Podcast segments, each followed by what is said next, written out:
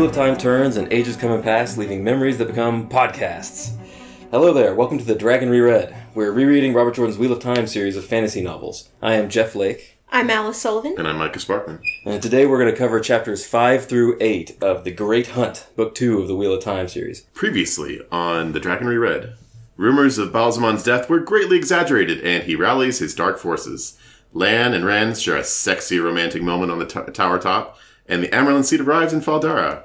Rand sucks at escaping Faldara because he's, I don't know, lazy or something, but he really he's really good at pissing off nearly all of his friends. We capture our first glimpses of Tarvalon politics, and Moiraine and the Amaranth Seed engage in some scheming. There's a lot of scheming going on. There's a whole lot of scheming. Continues in this chapter, like schemes Mm, Right. upon schemes. Yeah, I- I think that it's this chapter, right? Chapter 5, The Shadow in Shinar, uh, which has an icon of a sunburst on it. It's alliterative. Uh, yes. So, what is the sunburst now? Because it's not a white cloak thing anymore. It was a white cloak thing, wasn't it? It Yeah. was, yeah, it meant white cloaks, but maybe it means the darkness. bad, bad, bad people who hate Aes Sedai for scheming like they're doing right now. Maybe? I, I don't understand. Yeah. Yeah. it's an interesting choice for this chapter. I, I, I can't think of any reason why, I, like anything that. maybe it just symbolizes the light and good guys. Yeah, because the although only it never does. the only thing I can think is that the rays coming out from the sun are half black, half white, which we know is a s- symbolic of the I see. the the the duality of bullshit. the was it the the one true source? the one true source. Yeah, the male and the female That's parts. right, It's yeah. Totally not yin and yang, but it's yin and yang. yeah. Side out and side in. So Moraine and the Amerlin seed are in it together. Uh, we've learned at the end of the last chapter, whatever Moraine is doing, the Amerlin seed is doing it with her. I was excited about this chapter after because, actually because this is the first time in a while that we've got well we haven't had many Moiraine chapters and they're always interesting because it's the only time that you actually know what's what's going on with her because she lies so I mean no Yeah, she can't she lie but Obscures the truth. So she much. obscures the truth so much that it's the only time that we really know what's going on so they're Yeah, always even interesting. in this chapter, she hides a bunch of stuff from her her co-conspirator, the Amerlin seed. that's right yeah we we, we Con- co-conspirator slash boss. uh, so yeah, the Amelin Seed is upset with her because she went rogue. They had a plan. She was going to go get the kids, take them to Tarvalon, but instead she went to the Blight and got in a fight with some Forsaken. I mean, like you could see why they'd be concerned, right? I mean, if we if if you accept that they know that there are evil Aes Sedai out there somewhere, and then an Aes Sedai comes along and then takes this person that seems important and just takes them straight to the dark one, then you'd be like, that seems like a pretty Absolutely, Evil yeah. thing to do. They stopped off in Camelin where Elida had a foretelling that said these people she's with are incredibly dangerous, and Moraine just effed off on her own. Yeah, I have to say, I feel like Maureen is treating this all kind of casually in a way, Yeah. which is weird because we know that, especially in these next few chapters that we're discussing today, we learn, we continue to learn how high the stakes are, and Maureen is still kind of going off and doing her own thing. Yeah, she's got. She always has the attitude that what she's doing is right. Right, and Even even if everybody else disagrees with her. and also this we constantly hear this idea of oh if we like if we grasp these young men too closely if we try to place too many strictures on them we'll lose them Yeah. yeah Which I guess that's probably true. sure I mean, teenagers, right? And that's true. Yeah. And so far, she has been right. yeah We think. I mean, yeah. I mean, Rand is is pretty ridiculous about it. yeah, but we to do what you want me to do. Yeah, but we have learned what the stakes are. Uh, if uh, Moraine and Swan, the Am- Amerlin seat, are uh, caught, they're going to be stilled. You call her Swan. Yeah, it's Swan Sanche. Is that how it's said? I guess I oh, in my, I was saying Siwan. Me too. No, I look. I looked this one up too. Swan. Yeah, Man, you it's just blew my mind. it's Swan Sanche. Okay, Swan Sanche. that is The not how Amaryllis I. Seed. Definitely not how I knew. it. Yeah, right? They're screwed if this comes to light. Even though they're, as far as they know and as far as we know, they're doing the right thing to, like, save the world. Yeah, they're. That's the situation. Yeah, because stilled sounds like the worst possible thing because it's like gentling for men, except they lose all of their powers and they know what they've lost too, which is uh, even more tragic. Right, yeah. it's interesting how the worst, like essentially the worst thing they can imagine is the thing that they do to every guy they meet who has channeling, right? it's true. Like we call it a different thing, but it's really the same thing. And we know that um, there's only ever been two women uh, Amerlin seats who have been stripped of stolen staff in this entire time, and they were both red. So I'm starting to feel like the red Aja are kind of like the Slytherins. Like they're just not good people. They're definitely the bad guys in a lot of ways, but I mean, you could argue that it's rightfully so because, to be fair, every other male who channels has gone insane and shattered the world or like destroyed their entire family or killed everyone within a thousand mile radius. You know, it, it's it, the the arguably the Red Aja has a good reason for feeling the way that they do. They- about I Ninja think they Channel. see themselves as good people. Yeah, Sure. They don't see themselves as trying to wreck things. They see, them, see themselves as doing the unpleasant work that needs to be done. for the Right. greater good. exactly. greater good. Yeah. Yeah. Sometimes you have to break a few eggs to make an omelet. Sometimes you have to gentle a few false dragons to ensure the breaking of the world doesn't happen. Yeah. Yeah. As the saying goes. Yeah, exactly. That's the saying goes. I think I have that needle pointed somewhere. Right. So the Amaryllis seat has the Horn of Valir, Yeah. which uh, I think it's there in the room with him, right? They're like Yeah, that's staring there at it in the talking. room, and that, that, that was found by Moraine and her team, and and it's supposed to be found pr- from the prophecies. It's supposed to be found just in time for the last battle. So that's dark. with capital letters. Yeah. Which is, is, is I guess part of the prophecy, right? Yeah, right. The last battle, assuming assuming it's going to be a big deal because it's the last battle. I, I mean, it's kind of an apocalyptic end of the world type. thing. Ragnarok sort of, you know, yeah, and it's it's.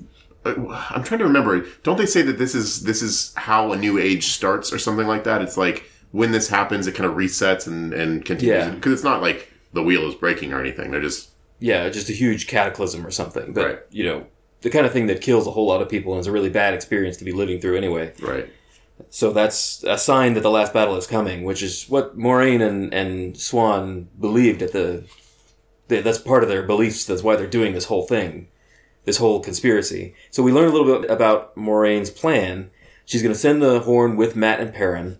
And I think she refers to Matt as the hornblower at one point, which Oh. hasn't happened yet. Interesting. Uh, so What would this- that mean? I mean, so how, how would she's she even know that? well, she's planning for it to happen. So she's got this thing going on where she she knows the prophecies and she's actively trying to make the prophecies happen because she believes that's what needs to happen in order to win the last battle. Man, So now I this wish is- I had that section with men in front of me because I wonder if the, I bet there was a symbol there that would talk about this. you I, know? I'm sure there was actually, yeah, and and it's interesting. Like to me, it's it's kind of crazy. It's like a snake eating its own tail. Moraine is making this stuff happen because she believes in the prophecies, but this stuff is largely only happening because Moraine is doing it. So, are the prophecies real or not? They- I mean, that's that's a that's a that's a deep question, right? I mean, like, is prophecy in general, and if Yeah. it's it's determinism versus like you know the idea that we all have free will, and and if you accept that we have free will, then you know she's she's making prophecy happen, Yeah. Free will versus predestination. right? Yeah, Yeah. Yeah. So yeah, Moraine is wan- wants to manipulate Matt maybe into being the hornblower, manipulate Rand into being the dragon because she believes he already is the dragon reborn, and she doesn't care about Perrin. He's just an add-on. it doesn't matter. Can I actually go back and I have a few, I don't know if they were intentional or not, but I feel like there's a few historical references in here from Yeah. Robert Jordan. And the first one I want to talk about is uh, going back to the Armerlin seat, is talking about the Armerlin seat, how they've been stripped of stolen staff. They've been essentially fired from their jobs. That's only happened twice since the breaking of the world. And they, and uh, Swan talks about how one of the Amerlin was kept, excuse me, Swan talks about how both the Amerlin were kept in the tower uh, at Tarvalon, they were not allowed to wander around loose. They might be seen as a martyr, or become a rallying point, so they end up making them into scullery maids. And there's a couple of things there. First of all, I think it's an interesting idea of. I think it. we- We can look at this from almost a, a propaganda standpoint in terms of. This reminded me of the story of Richard Simnel. We know that about the two princes in the tower who were the sons of King Edward IV, and they disappeared, and we think that they were killed in real life. This in real life yeah we're talking about in english history in real life we thought that they were killed but we had these various pretenders who showed up later on when henry the seventh defeated when henry the seventh became the king of england and one of these pretenders who pretended to be richard duke of york was a young man named lambert simnel and once lambert simnel was lambert simnel was exposed as not actually being royalty not actually being the son of king edward iv Henry VII did something very clever and he put Lambert into the kitchens and turned him into a someone who would turn the spit so that he would no longer be seen as a martyr or somebody to or somebody to rally oh, behind. I didn't know that. So that really happened. Yeah. And um, Robert Jordan is obviously kind of a f- a bit of an Anglophile, I would think, because, at least in terms of English literature. Yeah, it could so I thought that was kind of an interesting. It remi- reminded me of it. I doubt he did it deliberately, but it just yeah, he, made me he think. very, of that. Mm-hmm. very well might have, and it's the same concept. And that you can tell uh, we're learning more and more that the politics in Tarvalon is brutal, Mm. be. Yeah, very cutthroat. yeah, absolutely. And you know that the, I guess it has to be because the the whole the way that the Aes Sedai main, main, maintain power is it can't be overt. It, it hasn't been able to be overt for a long time because of public opinion, but they maintain power through subtle manipulation and through propaganda and through like these these influences that you know. uh, Yeah. Essentially, amount to like tricking people into doing the things that they want them to do, right?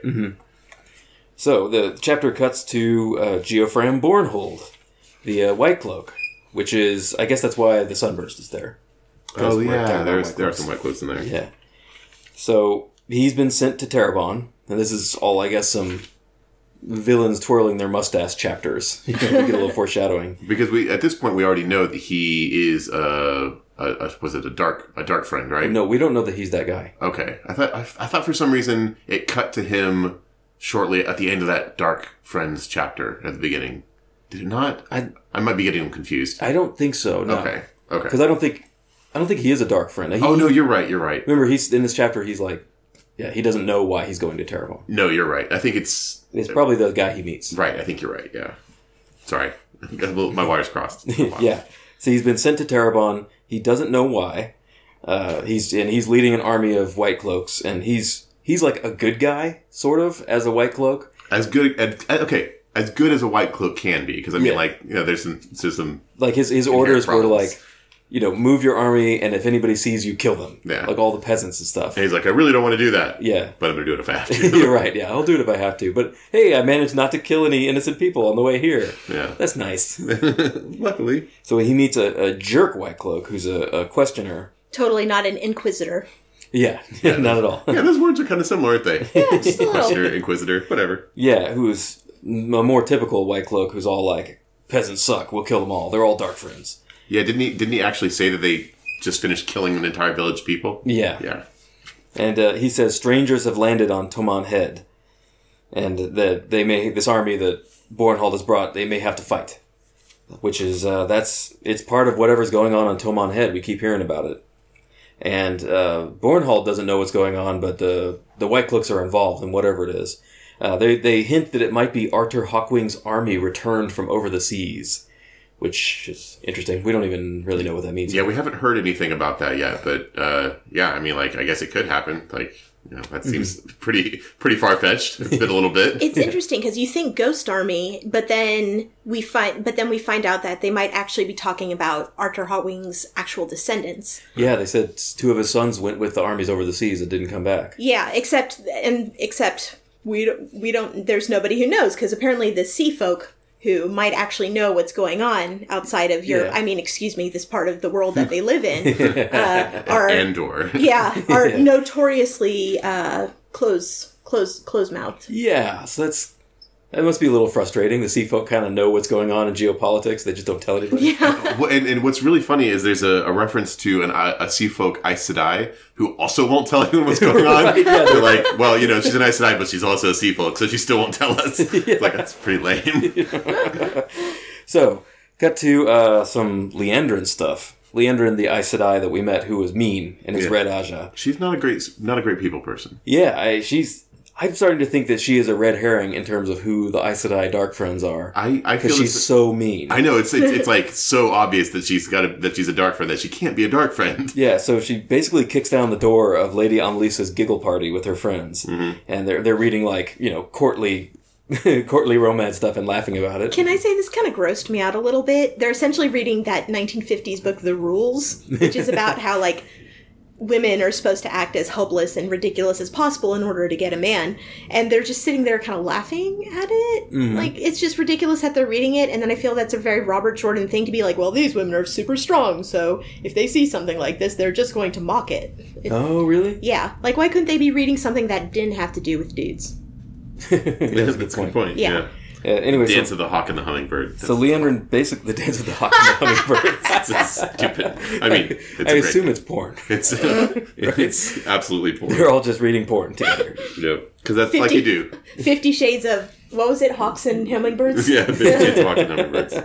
Uh, yeah, Leandrin breaks up the party and is a total party pooper and uses her magic powers to manipulate the mind of Lady Amelisa to enlist her, like to make her her servant. Yeah, and literally her nu- her first power that she ever discovered in herself was her ability to invisibly cause pain to other people. Yeah, She's totally not evil. yeah, right. She's I mean, It's like so evil. It's over the top. It's ridiculous. It's it's good. It's comical. Mm. and, and she wants Rand, Matt, and Perrin. But that's not a dead giveaway that she's a dark friend because the Red Aja wants Rand, Matt, and Perrin too anyway. Right. But maybe she is, and and I guess the Aes Sedai don't have any rules against you know mind control.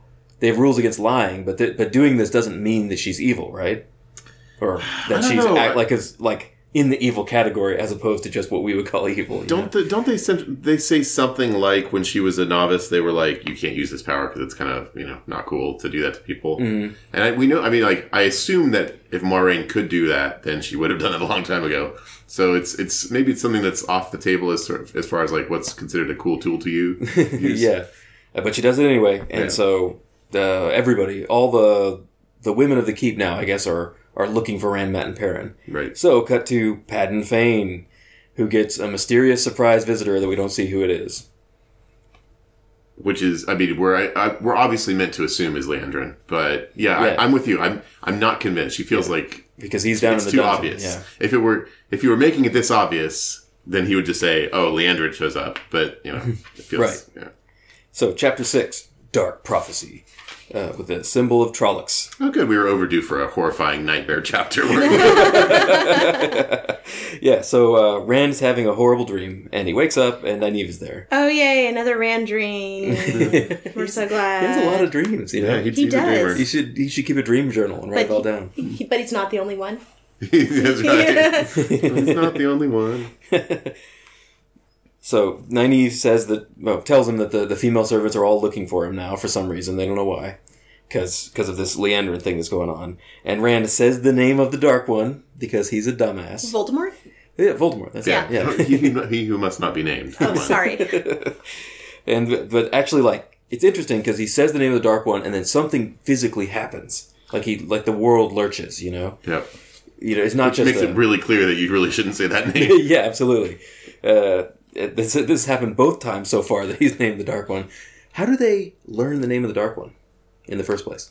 well, I mean they they're they're constantly parodying that the Dark One and, or Basilman and his friends are in, are Go on, this is great. are in Shadow Logoth, right? They- Balsamon and his friends are hanging out. Shadow. yeah. It's totally there's that, unchill. there's Like a kegger. that, that oh my god, there's I that know what you mean. The, one phrase that The- the repeats Dark Shagar One and Logo. all the Forsaken are bound in Shadol, Logo. bound Shile Goal. Yeah. Shadow. Yeah, Shadol. Yeah, yeah, yeah. yeah, yeah. yeah. blah blah blah. Which I assume they've just been hearing from being very small children. It's just like a But how, tale. do- but how do they know his name? How do they know If Shatan? no one ever says that name, I, well, okay, so you don't die when you say it. So Hmm. someone's out there, and there's dark friends. So someone's out there saying it, right? Yeah. It's got to be written down places. Is it? is it? Is it? You don't write his name because I bet that it's written down, right? Hmm. and can I just say, I'm very pleased that when Rand does say the Dark One's name and he has his little freak out, whatever it is, Nynaeve notices and she calls him out on it, which is something that I think that is like literally the first time that something weird has happened with Rand and somebody else has actually noticed because he's been just constantly concealing it this whole time. Mm-hmm. And we know how I feel about Team Nynaeve, so Right. good on her. You The know. founding member. yeah, Then you- exactly. the president and only member of the 90 fan club. Whatever, Nynaeve, I love you. So maybe connected to this, maybe not. The alarms are going off in the keep. All the bells are ringing. Something bad is happening. Uh, so Rand grabs the sword and uh, starts heading for the dungeon because uh, Egwene was heading down to the dungeon uh, where Pat and Fane is. And we get this uh, this quick action scene where he dashes through the women's quarters with his swords, and there all of a sudden there are Trollocs everywhere, and, and fighting and killing people. And there's a Myrdral uh, who almost kills Rand, but then Ingtar saves him. Ingtar, the guy who we, I guess, are supposed to remember who that is. He's a I did not remember who he's he a, was. he's a, sh- a cool Shinarian. I, dude. I, as, I gathered that he was an important Shinarian character, but I could not remember who he was for the life of me. Are you kidding? He was badass. I love that guy. Was he? What, Yeah. was, what was his He- deal? He was super hardcore. He was the guy that, that escorted them to the border, and he was like, "Oh, I don't get to go into the blight with you, and I'm not going to make it in time for the battle where everybody dies. Oh, okay, okay. I just want to die with all my friends." I mean, I figured he must be a badass because he like then proceeds to fight a, Yeah. a mirror draw by himself. yeah, Whatever. and uh, and Rand escapes uh, to the dungeon where uh, the aforementioned horror scene is there. There's blood and chunks of bodies and stuff everywhere. it was so gross. It was super gross. That the the what the the heads of the guards are on the table, like screaming, like not just like nice heads too, like scared heads. Yeah. Yeah, They were and- killed. Yeah, they died screaming. And once again, we know that the Trollocs have been there because they leave their signature calling card of smearing words and feces and blood on the walls. Yeah. like they do. like Yeah. they do. Yeah, like they can't go into a room without smearing shit and blood on the walls. So, how much time did they actually spend doing this? Because it it seems like it's only been a couple minutes. Well, they do it all the time, so they've got to be really good at it. like every time they walk into a room, okay, you're writing in blood. You're writing in crap. You're chopping up the bodies. Let's go, guys. they're very efficient. And we see a super, super scary uh, message on the wall. yeah, there's a message for Rand specifically, and I wrote it down. We will meet again on Tomon Head. It is never over, all Thor. So that's that's scary. And he, Yeah. and he, you know, he goes like, "I better erase this." yeah, right. Calls him out by name. Uh, I think Pat and Fane read, wrote that. I think. I right? would I would assume so. I mean, like who else, right? Yeah. Like, Patent Fane is, is essentially just a mouthpiece for various dark forces at this point. Right. in the so. collection. And the and the brown two of the brown Aes Sedai who are all about knowledge show up and they're looking at some of the other writing on the wall and they say, "Oh, this was written in a different hand than Trollocs." So I think that's a good guess that it was Pat and Fane. Right. Or Myrdral. Yeah. Hard to so say. yeah, he scrubs it out, uh, but gets busted in doing so by Leandrin, who came down to the dungeon for some reason. And she starts acting like a dark friend again. Immediately gets really aggressive on Rand, and uh, and she she starts using magic on him, and this may be the same like evil mind magic that she used on Amelisa, it's like torture magic, I guess. Mhm. but she gets busted by Moraine, luckily, uh, and Moraine, and they're both like, "Well, what are you doing here?" And he's like, "Oh, looking for Egwene," and so what are you the, doing here? yeah, so the other prisoners are dead. They killed themselves. No, no. Oh, no, one of them's dead. One of them hung himself, and the Yeah. other one, when he sees Rand, he starts screaming, and his hands are all bloody, and he's trying to scrabble out through the brick wall. So it's super, super creepy. Yeah, very, He's very trying to awful. dig himself out with his bare hands. Yeah, Matt and Egwene are there, but they're knocked out. And uh, but Matt's dagger is gone, and Fane is gone. We've been told that his dagger going away is a bad thing for Matt. Mm-hmm. Mhm. Yeah. Not great. They're saying if they don't find it, it's just a question of months till he dies. Yeah. So this is awful, right? And not just because they blew up some guards in the front room or something. Right. With blood and chunks everywhere. Then Ingtar gets the, gets in there and, and tells us what's going on. Finally, the Trollocs were let in to Shinar by Dark Friends because they could tell because the guards had their throats cut Bum, bum, on the bum. inside. From the inside of their throats. on the inside of their throats. yes, the, the guards had their throats cut by people who are on the inside of the keep. right. And they've stolen the Horn of Valir. So this is a really uh, inciting incident in this story. but, well, I mean, like, it is called The Great Hunt, so I mean, I guess now we have a reason to have a book. yeah. But on the bright side, you know what this means is that the last battle gets pushed out a little bit. They it delays the schedule. They and the gotta like last battle find the sucks. horn again. That's good. right. No last battle Uh. tomorrow. I have to say, that's some really shitty security. They had that horn in their possession for like less than 24 hours. Yeah, right? Yeah. yeah, that actually bugged me a little bit. Like this is Shinar. Like if there's any city that's- that's prepared to deal with Myrdral and Trollocs, it'd be Shinar, right? Mm. Yeah. So I mean, like somehow they got in and got all the way to the Horn without anyone killing Yeah. all of them. I guess it's Maybe prob- there was some, some magic stuff going on that we don't know about. Had to have been, yeah. And I mean, it is kind of a way of heightening that sense of paranoia because we know for sure now that there's got to be someone on the inside. Yeah, well, remember, in the Dark Friend meeting, there was a Shinaran lord. Oh. That's right. Mm-hmm. Could could be a lot of people. And there was some black Aja too, right? Yep. Yeah. So And- they're everywhere. Yep, they're everywhere. So Land's there too in the blood dungeon, and he says basically that B- Rand like being crazy and naming the Dark One and then running through the women's quarters with a sword has convinced everybody that he's a foreign prince. Wait, what? I yes, know.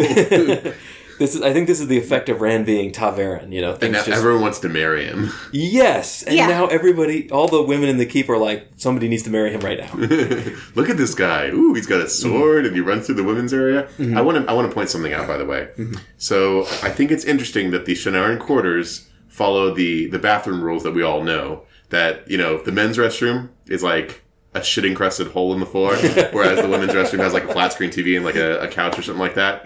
Women's quarters same way. Men's quarters it's like a, a bed and a quarter, maybe three beds crammed into one room. It's true. Yeah, In the so, women's quarters, they have maids who come and turn down the beds at night. and Yeah. It's much nicer. it's interesting. Yeah. Yeah, Uh, Rand, at this point, he's free to leave. Like the, the rule is called off. The they're they're going to let him through the gates. and apparently, wait, didn't they say that he could have left at any time? Yeah, there were some mixed messages there because he thought he wasn't allowed to leave, but then uh, I believe it's Moraine is saying, no, you've been able to leave the whole time. Yeah, because this is part of her the way she's manipulating Rand is by not telling him what to do. I didn't know if maybe there was someone else sending a message, like a dark, a dark friend. Oh, it could have been that. manipulator who was Dark like, friend. yeah, but I don't know. Mm-hmm. Gotcha. Hard to say. So, chapter seven, blood calls blood, with a picture of the wheel of time. So, Yeah, so the wheel of time, but it's also got the the, the snake that's swallowing itself in it. as Yeah, well. that's it's the same symbol that is in the first and last chapters Mm-hmm. with Isn't with it the also prophecy used stuff. to end every chapter? Is it? I think. Well, it, it might be different in your in your copy, but the end of each, each chapter has. So it's No, I funny don't because have Oh. like it's on this page and then it's on the next page. No, not in my copy. Okay, well, yeah, it, but it's uh, yeah, it, I guess it represents the the wheel and the the, Uh, circuitous of time. It's, it's just branding. It's just branding the story. And I have to give my one complaint because every single time we have a podcast, I have to complain about one descript descriptor that Robert Jordan uses way too much. And for this official episode, it's Aes Sedai with smooth faces. oh, Yes. every Aes Sedai has a smooth face, Exactly. Which is, I guess, how he describes their agelessness, Agelessness and also their um, expressionlessness. yeah, being expressionless. Yes. Yeah, How they conceal their thoughts. because they're controlled and manipulative and stuff. So in this chapter, which is Aes Sedai, uh, Moraine, uh, Swan, the Amarlin seed, Leanne, and Viren all get together and, and they healed Matt. Uh, some, you know, they, they can't heal him all the way because they need the dagger, the evil dagger, to finish it off. Yeah, he's still not healed all the way. And uh, Viren, the brown Aja, translated some of the writing, and it's dark prophecy. So they, so they have their own prophecies. That's good. That's really nice. Yeah, Yeah. I mean, it's it's hopeful for them because like if all the prophecies were like, "Yay, you know, good's gonna win," then you Mm-hmm. know, why would you even be a dark friend, right? The thing is, this is a very, very long prophecy. So, once again, going back to how did they have the time to write this all out on the wall? Yeah. So they, they probably one thinks they weren't like just like spitting rhymes from the top of their head, right? They had it written down. I assume they had like some some large portable printing press. they just like they spread the blood on it and they just put the panel up on the wall. Maybe it's like they've got st- blood stencils. yeah, Mm-hmm. And they hold, one that's a team good holds up the idea. blood stencils and the other ones paint the blood. Oh, that's a good idea. But yeah, they, they it's yeah, several verses, right, of, of dark prophecy. Yeah, and it even has a chorus blood feeds blood, blood calls blood, blood is and blood was, and blood shall ever be. so, So I'm picking up a blood theme in this prophecy. just Wait, a little wait, bit. what? Blood? Really? yeah, You think? right. Uh, that's that's kind of cool. I think dark prophecy is awesome. Yeah. Well, it's definitely metal because of all the blood. I was a little nervous just because reading Tolkien, I feel like there's constantly songs and poems, but this is the first time Robert Jordan's done that, so I'll give it a pass. Yeah. Right. As long as he doesn't like keep doing this, I Yeah. totally agree. That's Well, you can skip it because it doesn't actually say anything really. yeah. It just says a bunch of stuff's gonna happen. and that's then the prophecy. well, then they imme- don't they immediately start like picking it apart as far as like translating. Yeah. So you could re- you could really skip it and they'll just tell you what they're what the gist yeah, is. pretty much. Uh, so Varen gives us a nice uh, exegesis of the this dark prophecy, but Varen also knows about Rand being the Dragon Reborn, which and there's a fun little scene where Varen mentions that, and like Moraine and Swan both like grab the power, like and they can see when each other is powered up. You know, it's Yeah. like gunslingers pulling their gun out. Yeah. They were like, like they thought, you know, we're gonna have to fight. You know, if somebody else knows what we're doing, we're, like we're gonna have to fight them right now. This is uh, But but Varen is like she's she's much more perceptive than she lets on. She's just put it together from all the facts. Yeah, they try to make her to be the absent-minded professor who's just out there in pursuit of knowledge without any real common sense, but she's actually got a lot of common sense, I Yes. think. And uh, and uh, and so they they cut her into the the conspiracy. But the chapter cuts to Perrin visiting Matt in the infirmary. I got uh, real quick though. I got to ask: Did you? What did you get the impression they were about to do to Varen? Because there's this whole thing like, "Light, help me, Varen. You know, I loved you for these, and blah blah blah. But I have to do what I have to do." Killer. That's Yeah. what I thought I too, think they're right? gonna kill her. I I, sw- I swear that we will- or or wipe her mind or do something to her, right? Yeah. Well, I I don't know if they can wipe her mind, but they they were gonna. like make her give have a heart attack and like pretend it just happened randomly. Whatever it was, it wasn't going to be good. Yeah, Right. and so whatever they they are into, it is so important that like this person who is a mother figure to them, they would kill her Yeah. to protect it. Yep. And what it is, I mean, we I guess we know a little bit about what they're what they're doing. They think it's the prophecy for the dragon reborn winning the last battle and preventing the end of the world. Which is n again not necessarily good for everyone because he's still going to break the world, right? Like Yeah. the prophecy is that he's going to break the world, yeah, he's going to kill almost everybody, but that's better than killing everybody, right? basically. Or or and you know the dark prophecy is that the dark one's going to reshape the world in his image, which is also Yeah. a bad thing. So And so I don't know how uh, Swan and Moraine have kept the faith for like 20 years of this two-person conspiracy so so tightly that they're ready to like rock and roll and kill the first person that learns about it. I, I mean, all I can figure is that How, that's how did they get so so religiously convinced? yeah, that, that's that's a good question. I mean, like that we know from the, the stories that they they got the prophecy initially from a, a telling a long, long time ago. It was it wasn't I think it was the former Amaryllis seed or something who has a pro, who, who prophesies. Yeah, we, we learn about that in, a, in Yeah. a, one of the next couple chapters. Yeah. and it's very interesting. but but yeah, since then nothing, right? I mean, it, all of the the actual action and changes that have happened all happened in the last you know two or three years, right? I mean, I Yeah. think something like that. Yeah, that's right. Yeah. Yeah. So, uh, yeah, with the chapter cuts to Perrin visiting Matt in the infirmary, uh, and Leanne is there just watching over him. Leanne is the the keeper of the seals, I guess. The the what, what what would be her relationship to the Amerlin seat? She's the the what is the keeper? She's the keeper of chronicles or something like that. Yeah, she's Uh, but- kind of like but the, she's, the number two. yeah, she's the Right. announcer slash seems to be a little bit like a guard kind of thing. Yeah. yeah, So yeah, Leanne is there, and this is the first of several occasions in this chapter where she says, "Oh, this, has she already done it?" no, this is this is the first one I think she's like super. Where she gets very like sexually aggressive to one of the young men. yeah, like overtly flirtatious with Perrin, and he's just not sure what to do with it. yeah, right. I mean, like, I assume she's somewhat older than him.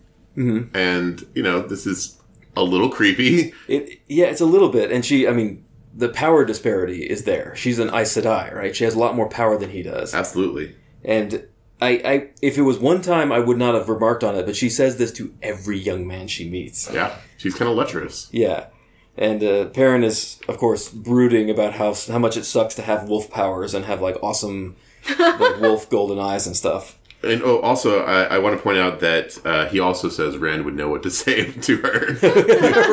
Because, like, every time this happens, Robert Jordan has to reinsert that phrase. Rand would know what to say about this. yeah, about a, a, a sexually predatory older woman. Uh, so then, yeah, we get to see Rand trying to apologize to Perrin for being a jerk, uh, and it fails because they're all idiots. And uh, during that conversation, Perrin's hackles rise. Do they? Yes. That's a little on the nose. The paw, the, the the paws made his hackles rise. Do people have hackles? Like I know what that means for a dog. It, it's it's the hair on their back, right? I, I guess. I mean, yeah.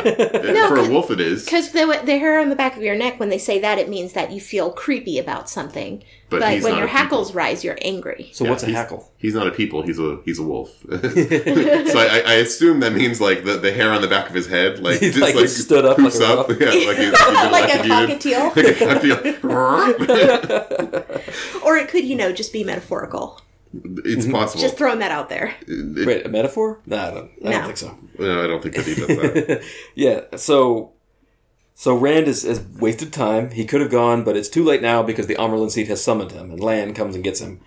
And uh, on the way to the Amerlin seat, Lan gives Rand some manly etiquette lessons. and he dresses him up. It- I think this is a, I, I think this is kind of a cute scene. Like Lan is like dressing him up and like this is what you say and this is what you do. It's like clearly like a fatherly kind of moment. Even though I feel like we didn't need to waste three paragraphs talking about Rand's silk shirt and how he doesn't like it. well, you know, they, they've they've gotten tired of talking about cloaks, so now they had to talk about something. You know, yeah.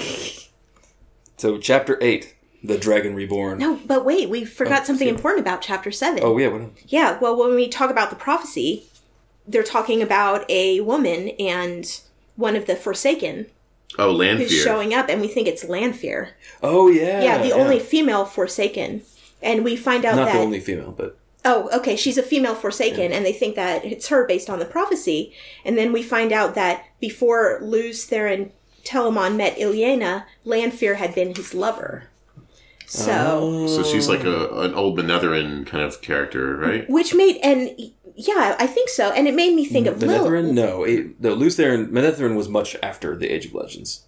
Manetherin was a thousand years ago. Age of Legends was three thousand years Oh, ago. oh, okay, okay, okay. And, and the Lanfear, I feel like there's some parallels to Lilith, who in Hebrew mythology was the 1st wife of Adam, who was who left him before Eve because she refused to become subservient to him and wouldn't go back to the Garden of Eden after she'd had sex with an archangel.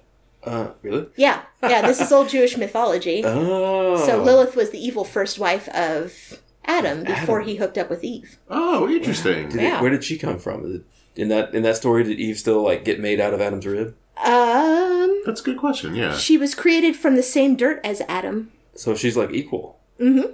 But she wouldn't like you know just go be a happy housewife. Yeah. Oh. She was like, screw that, I'm going to go have sex with an archangel and I'm not going back to Eden. I Uh, can, you know, good for her. Yeah, Yeah. right? yeah. By the way, Lanfear. I mean, come on. These bad guy names. I'm telling you. Land fear. Land fear, more death. Yeah. Ridiculous. Ridiculous. True. Yeah. So the, the prophecy might be indicating that land fear is out. Yeah, and by the way, Lilith was also a demon. Oh. Yeah. Wow, that's interesting. Yeah.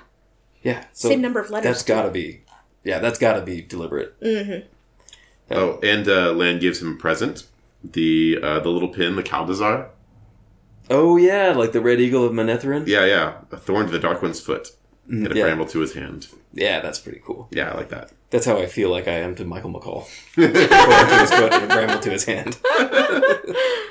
Yeah, whoa, whoa. He who must not be named. That's true. All right, chapter eight: the dragon reborn, with uh, the dragon's fang as the symbol, which is the symbol of dark friends and evil, and also the dragon. So Rand and Land go to the women's gate. Uh, the gate. What did I write here? the entrance to the sorry. women's quarters. Yeah. Rand and Land go to the women's apartments, and Land even tells him how to walk, Yeah. which is a this is a scene that I always remembered. Like this, I, I just No, love no, this. like that, like this. Mm. yeah, right. Cat crosses the courtyard. Our special swordsman stance to But make it's also Rand. a walking way. yeah, where you just walk, and so to make Rand like walk all cool and confident. Yeah, it's a relaxed, almost arrogant saunter. I, I gotta ask, how is that useful in sword fighting? Uh, I, maybe it makes people think you're cool, like a psychological Oh, thing. yeah, that's how you walk into that battlefield. So people are like, oh man, he's like, he's really, he's cool and collected. Apparently, Land like hi- his study of sword fighting goes way beyond just fighting swords because he, you know, he teaches Rand the ways to talk to lords and ladies, and he teaches him how to dress, and gave him love lessons, I believe, at one point. Yeah, it's true. This how, this is how you get the ladies. Some Yeah. manly advice. Right, how the hawk meets the hummingbird, or whatever. yeah, So uh, on the way in, uh, Leanne says some sexy stuff to Rand. Like, That happens. every time. And I I believe at one point she did say some sexy stuff about Matt. Yes, yeah. I think she's got uh, all three of them. She's hit on them. yeah. So Rand goes in to meet with the Amerlin Seat and Moraine and Viren. And Ra- Rand is doing all the, like, etiquette stuff that Land taught him, but it's all this really weird, like, warder etiquette stuff, like, the land thirsts, mother. You know? yeah, But but I mean, like it, it works because they're like, huh, all right. So I guess Yeah. he's been talking to Lan. That's what they actually say. Yeah, oh, yeah, you're doing all the land stuff. Mm-hmm. but guess who's still here? It's Viren. Varen. Like, what is going on? Yeah, so I think well, I, I, I assume that Varen is just in on it now, you know, because she she figured out what they were doing, and Varen is totally logical and reasonable, and she's like, "Yep, you're right." Are we just so so? We're just supposed to assume that Moraine was like about to kill her and then just changed her mind? I mean, like, cause that like that, that's what I thought was like. I thought that Moraine was literally looming over her shoulder, getting ready to zorch her, you know, part or whatever. Mm-hmm. And then like we cut to five minutes later, she's just like sitting there having a conversation. It was very confusing. to me. Hey, Varen talked her way out of it. I guess. I mean, like, Oh, I think the I mean, There's I no don't- information I don't, here. I don't think they think Varen's a bad person. no, I absolutely. think not. that the, the the the threat is a either Varen's secretly a dark friend because it could be anybody, Yep. or b she tells the rest of the Aes Sedai, and there's like a political struggle. yeah. Right. And Varen is passing no judgment whatsoever on this, which is, I think, why they chose not to do anything to her. But we Yeah. don't have any. We don't have any narrative explanation here. Like they, it cuts from the, the the the very last time we see them is Moraine like behind her or something Mm-hmm. and saying, "I'm so sorry, I have to do this." Moraine and Swan. Uh, yeah, and then like a chapter later, they're just like sitting and having a chat, and there's no, there's nothing in between. It's driving me crazy. What happened there? I think they just realized that she's not a threat at all. I mean, we can assume that, but I mean, like, that's not the way the conversation was going when we last saw them. I mean, I Hmm. think she's completely disinterested, and part of being disinterested is that she's not going to betray this knowledge to anybody else. Yeah, I mean, she, she I think she even said, you know, it, it would be great to be able to chronicle like the what's going on here. It would be, we we have no opportunity to to see what happens to a man as he descends into madness. I think she says something like that. Well, I mean, she's kind of replaced loyal, I think, as having all of this esoteric knowledge Hmm. and wanting to be there just to see what happens from a purely academic Yeah. curiosity. Book smarts. Yeah, nobody's talked about loyal for a while, huh? Yeah, well, Rand told him to get stuffed. you know, a couple chapters ago. Yeah, but I He's mean, off like- getting stuffed. They're making all these plans, and uh, you know, I wonder, I wonder how loyal's doing. I miss him. He was a good guy. Get stuffed is Okier expression for having sex. Well, Ram didn't know that. like Ag- Lord Agamar, bring me your largest warrior. Glory to the builders. But this is so exciting because when Rand finally meets with the Am- Amerlin seed, we find out what the fuck is up with Tam Althor and how he got this herring Yeah, sword. Moraine just like the the history of Tam, which we've been wondering about for a thousand pages. Moraine just drops it in a in a paragraph. Because she know, I mean, like she obviously knew the whole time. Just She she said she didn't know before, but she learned it since then. Yeah, sure. At, at what point during the, their their travels and going into the blight, right? Yeah, so apparently Tam left the Two Rivers, joined the army of Ilion, fought in one particular war, The White Cloak War. the White Cloak War. Yeah. And the not last- the Isle War. Or Ale War. He was in the Isle War, but later. So he served in the White Cloak War and the last two wars with Tear, and then he served in the Isle War. So he was a warrior. Yeah, he was in the several wars. A He- badass he warrior. apparently just earned that that Heron Mark blade by being a badass warrior. Yeah. and uh, and then he was he found the baby on the Dragon Mount uh, after the Isle War, as you know the prophecy happened, and just took it home. Yeah. Like you do. Yeah, well, There's because a you baby know, lying here. Someone left a baby, a perfectly good baby lying here. I'm taking this one home. yeah, yeah, because he had a wife, she wanted a kid, so Sure. Yeah, so one paragraph, and I want to point out, Jeff, you were right when you said literally. You were literally right when you said it took. We've been wondering about this for a thousand pages because it's close to a thousand pages until Yeah. we finally get one paragraph that finally explains this. right, yeah, And Rand is like, no, I'm Tam. Tam's my father. Rand, of course, re- yeah, rejects the information. right. Come on, dude. Uh, but you've had a lot of time to think about this. That's right. So Swan tells him that Matt and Perrin are going with Ingtar after the horn and the dagger, uh, and that Rand is free, free to go. You can go with him if you want. Yeah, and Rand's like, "Well, I guess I'll go then." They're like, "That's fine. We're not manipulating." Good then. Do it then. you. fine. I dare you. I dare you to go with them. right. And he's like, well, fine, I will then. Yeah, and so, but they let they let slip that he knows that they know he can channel, and also they tell him that he is the Dragon Reborn. yeah I First mean, time somebody has actually told him straight up what is going on with him. No, I mean to be fair, he did kill the devil. I mean, like that's not a normal That thing, was a right? hint. Yeah. yeah, Wait, wait, what? Killing the devil wasn't just a thing people do. I assume that's what my father did when he left the Two Rivers. But I must, he's my father. And Rand, uh, he, of course, doesn't believe it immediately. He's like, "Nope, you're just trying to manipulate me. I won't believe anything ever because I'm an idiot." Yeah. And you're not going to control me. Yeah, I won't be controlled. I won't be used by anyone. He likes to say that a lot. right. Uh, which it seems like actually getting him to do what they want was very simple for Yeah. them. Yeah. Just like a little bit of reverse psychology. yeah, right. wait, look, we don't care what you do. Yeah, All right, we- I'm gonna go do this. We thing. definitely don't care if you go with your friends to after the horn and the dagger. Well, we'll should- do that then. They should have said, "You really shouldn't do this. yeah. don't go with your friends. Don't follow the horn." So Moraine tells the story of what started this whole thing, this whole conspiracy with her and Swan and now Viren, and it's awesome. It's so cool. It's during the Isle War. There was a you know the the Isle were at the gates of Tarvalon, and we don't exactly know why that war happened or anything, but They say they mention something about the tree. They don't go into details, but they say the Isle were after somebody who did yeah, something to the Lamon tree. like destroyed the tree, Yeah, and a sin against the tree. and Lamon was hiding and Tarvalon. Anyway, the Isle were there, and it was the dead of winter, uh, and the Isle don't care about the the winter. And they and Moraine and Swan were like uh, attending this old I- the old the previous Amarlin seat, and uh, her keeper who had the foretelling and the, the keeper like sat up all of a sudden and said the dragon is born his cries are like thunder oh he's, he's terror has come to the world and then she dies Yeah. that was interesting. And she fell forward into my arms dead. Yeah. And Moraine and Swan are, and the old Amarlin Seed are the only ones that are there, so they're the only ones that know that the Dragon Reborn, because apparently the foretelling is never wrong. They, they're the only ones that know the Dragon Reborn has been born. And they spend the next 20 years of Rand's life looking for him. right. Yeah, and, and they But haven't they, had- but they, and they kept it a secret too, which I don't think they've explained why they did that also. Yeah, they, they do have. I mean, and they said they had some hints about ancient blood and meets Yeah, 'cause meets the old blood or prophecies, something yeah. like that. And So they're somehow they- searching where the old blood was, and then there's the old blood in Manetherin. yeah, but I don't think they said what the ancient blood was, right? Uh, yeah, they haven't said that. I think it's probably. Just that it's old blood. Yeah, probably wherever. Um, Isle. Where, Yeah. Wherever Rand comes from, yeah, Yeah. which is the Isle, because he looks like an Isleman. Yeah. Wait, wait. He's an isleman. yeah, uh, and Rand again refuses to believe this, Yeah. so uh, he's like, "Well, I'm just going to go," and they're like, "Okay, go." we said you could. that that's always been an option. Mm. right? Yeah, and so he leaves. So it cut to Nynaeve, Yeah, man. And then we get to remember now why Nynaeve is the worst. and uh, well, to her credit, she's looking for Rand because she knows Rand is in trouble, yeah, no, no. She's you know she and she's like, "And she Rand does is, nice things. is one of my villagers, so I'm going to go look out for him." yeah, sure. And probably say really mean things to him. Be a real jerk about everything. And so, but instead of finding Rand, she finds Lan. With they had similar Aw. names, but it's not the same thing. Yeah, and I wrote in my notes in all caps, romance. because Nynaeve is like, oh, well, you're you're too good for me. Aren't you a king or something now? And he's like, God damn it.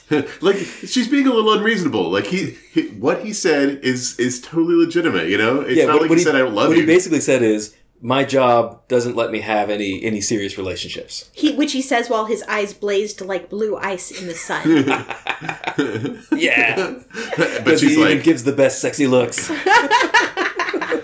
and yeah, she's she's being like kind of a jerk about it. Like it's not like he's. It's Mm-hmm. Yeah, not she takes like it he's- all personally. Yeah. Like like he's he's putting on errors and he like he thinks she's too low for him or something. And then Lan drops like the most baller move ever, right? Oh, Yeah. he gives her his, his king ring. and he's like, if you send a, a thing with marked with this, or if you send this ring, I will come to you as quickly as I can, no matter what, no matter where, no matter when. And she's like, well, all right, I guess that's That, cool. That's pretty good. yeah. yeah. and he, ha- he even has a sexy nickname for her now Mashiara. Beloved of heart and soul, it meant, but a lost love too. Lost beyond regaining. That's a really loaded word. Yeah, there's a Yeah. lot of information packed into that word. Must be German. that's right. so uh, then Moraine comes in. Oh my god, and this is so good because Nynaeve has been having this sexy conversation with Lan, and Lan walks off. And then it says Nynaeve turns around, she finds herself face to face with Moraine and says, How long have you been there? And Moraine, and I wrote snap exclamation point next to this, not long enough to hear anything I should not have. Man.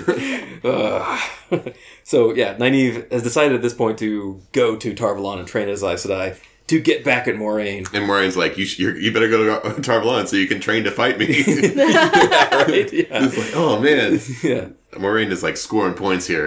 Right, And she's he's on not top doing of well. this. Yeah, because I never get the impression that Moraine has any sort of romantic feelings for Lan, but at the same time, I think Moraine disapproves of this relationship because there is a certain amount of possessiveness, I think, since he is her warder. Oh, yeah. Yeah, I mean, Lan is part of the. I've been saying that they're, her conspiracy is only those two people, but no, Lan is in on it too. Mm. She doesn't tell him everything because there are a couple points where she mentions that Lan doesn't know the full details, but s- but he knows Yeah, probably as much as anyone else. yeah. And so, uh, so yeah, Moraine, I'm sure, is a little worried that this might, you know, break the band up. You know, Mm-hmm. Nynaeve might be their Yoko. she would be. That's the meanest thing you guys have said about Nynaeve so far. Wow. Look, Nynaeve is the worst. Team Nynaeve. So yeah, cut two again. Uh, and these chapters are cutting a lot. I, I think that's going to be more happening more and more as we go forward. I, I I got the impression that this chapter was basically about tying up loose ends so they could start the next story. Yeah, That- you're that's what it probably felt like right. to me. Uh, Egwene and Nynaeve are, are just friends now. They don't have like a, a wisdom and apprentice relationship anymore. Oh, I also wanted to mention They're pretty close in age anyway. That's true. Yeah, like I think I think she says, well, yeah, I, Egw- Egwene is a little bit younger than Rand, right? And Nynaeve is a few years above that, so there's Yeah. a little bit of a gap there, but not a lot. Right. But uh, like through the, throughout this whole conversation with Moraine, Nynaeve is being like super cavalier about talking about talking about Rand. Like they're in the hallway, right? Oh, it's true. Yeah, And he's, they're out- she's like, "Oh, Rand's powers," and you know, does this channeling thing, and, and I'm just like, "Shut the fuck up!" like there could be anyone listening right now. it's true. Uh, yeah, Nynaeve is a, a bull. She goes straight forward. yeah. So yeah, I- Egwene and Nynaeve are, are chatting, and uh, Rand comes to talk to Egwene. Yeah. Uh, and he goes to the door of the women's apartment and starts shouting for her, Like you do. which is scandalizes everybody. And we get a whole bunch of like Shinar and sexy talk about Rand. They're all like, "He's such a fine man, and he'll make a fine husband." And they tell Egwene like, you know, no one's gonna gonna move in where you've staked a claim, but you know, if Like you're we understand that you've got dibs on Rand. yeah, but if you're going, you're going to be an Aes Sedai, so does that mean you know open season on Lord Rand? Are you gonna? Because if you're not gonna, we're gonna. yeah, right. They're like he'll make the he'll make the finest husband once he's broken. the best of men are not much better than housebroken, is what they say. It's like, really, guys? Come on. yeah, Talk about like objectifying men, you know? yeah. That's I, that's Robert Jordan's thing. You know, they they both do it. Everybody does it, right? yeah, yeah. So uh, we have a nice, an actual nice conversation between Rand and Egwene. Yeah, They- probably the nicest ma- thing they could possibly manage because yeah. they're such jerks to each other. And Egwene says basically, you know, I'll help you when I'm an Aes Sedai. And he's like, no, you'll want to kill me. And she's like, probably not, no. and they cry and uh, and they part. The end. So that's, yeah, you're right. Just wrapping up loose ends. I think that's uh, that's it. Really felt like that, and uh, I'm I'm actually kind of excited about that because I think some of my favorite parts about Robert Jordan's writing are when they're experiencing the world and learning about the history of the world, and uh, not so much when they're the characters are doing things because sometimes the characters kind of suck. So like th- these chapters, while they were interesting in some ways because you learn about the politics of Tarvalon and like the history of this this prophecy, like all the the, the interactions between the the characters were were frustrating to me. Really? Because this was actually my favorite s- my favorite section of both books that we've read so far. Really? I felt like there was a lot happening. I liked that we were jumping from place to place instead of just plodding after one character over and over again. Um, and I, I think the whole Aes Sedai world is fascinating. I, I would agree with that. Alright. I Yeah. absolutely agree with that. Um, one thing I wanted to say that even Swan is not completely in on the conspiracy. There are things right. that Moraine is hiding from Swan and Lan and everybody. So really, it's Moraine's conspiracy. It's not Mor- Moraine's and Swan's conspiracy. Yeah, like what? Like I really thought that Swan, since Swan is the boss of the Aes Sedai, she would know the most, if anything, and Moraine would be like the Darth Vader to her Emperor, right, but like good guys, right, Uh, sort of Yeah, sort of. goodish. But no, it's, it's all Moraine, and Moraine is, is she really is off the reservation. You know, if you Yeah. believe in like Tarvalon authority, she needs to be reined in. it, it's it's not it's it's very easy to read her not as necessarily a good a good character because the things that she's striving for while they're better than some things are not better than these things not happening at all i mean like Mm-hmm. the the dark one reshaping the world is bad but rand breaking the world is not great either Yeah. right Yeah, one of the things she thinks is that Swan Moraine thinks Swan never could accept that the breaking of the world is going to happen. right She Swan is still thinking that they can get through this without any like devastation or or massive destruction, and Moraine is like she never could understand that's going to happen anyway.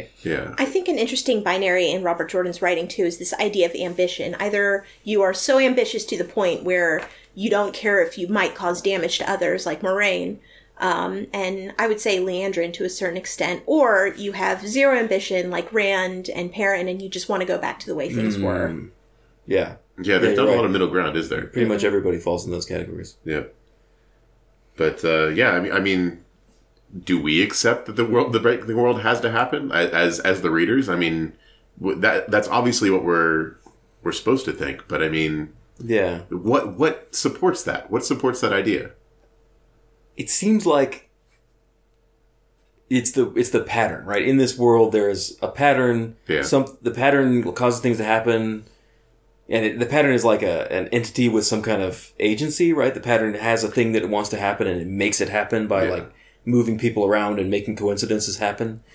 And the pattern, you know, is Robert Jordan writing, you know, right? Uh, Well, but aren't- in, but if that's true in this world, then yes, it has to happen because that's how the pattern ends an age and makes a new one. well arguably moraine is the one doing all that right now right like yeah, right. she is the sole piece the sole person moving all of these things towards the breaking of the world. No, And- well, that also is Balsamon. okay, that's Uh, true. You know, if, if That's- Moraine that's hadn't right. been there, Balsamon would have got Rand, and presumably that's bad. That's a good point. But but we also, interestingly enough, she's not Taverin. It's true. as Yeah. far as we know. Well, I mean, a good point. that's a good point. I, but she, it's- I, I assume she would know, and we would know if she was Taverin, since they're all they're they're talking about it so much. I- yeah, yeah, right. But but I mean, for, for as much as those three guys are supposed to be the things weaving the pattern, she's doing a lot of that weaving all by herself. Yeah, it's true. I don't No, know. unclear. There's definitely an ambiguity there, which is interesting. It feels like it's not all a done deal. Everything isn't automatically going to happen the way the pattern wants it to happen. It feels like there is some agency that these characters have, yeah. these people have in the world. Yet at the same time, the prophecies are all true. They, they exactly what they said happened is going to happen. Because Maureen, well, I mean, that's true. The- A lot of things that were predicted happened on their own, I suppose, up until what? Until the time Rand was born, right? Yeah, right. That all happened. Maureen didn't know about that. Yeah, but when Rand was born, at that point, she starts taking an active hand in everything, and from there on out, she's moving people, moving pieces, uh, influencing things all, all around. I mean, she's kind of making the prophecy come true.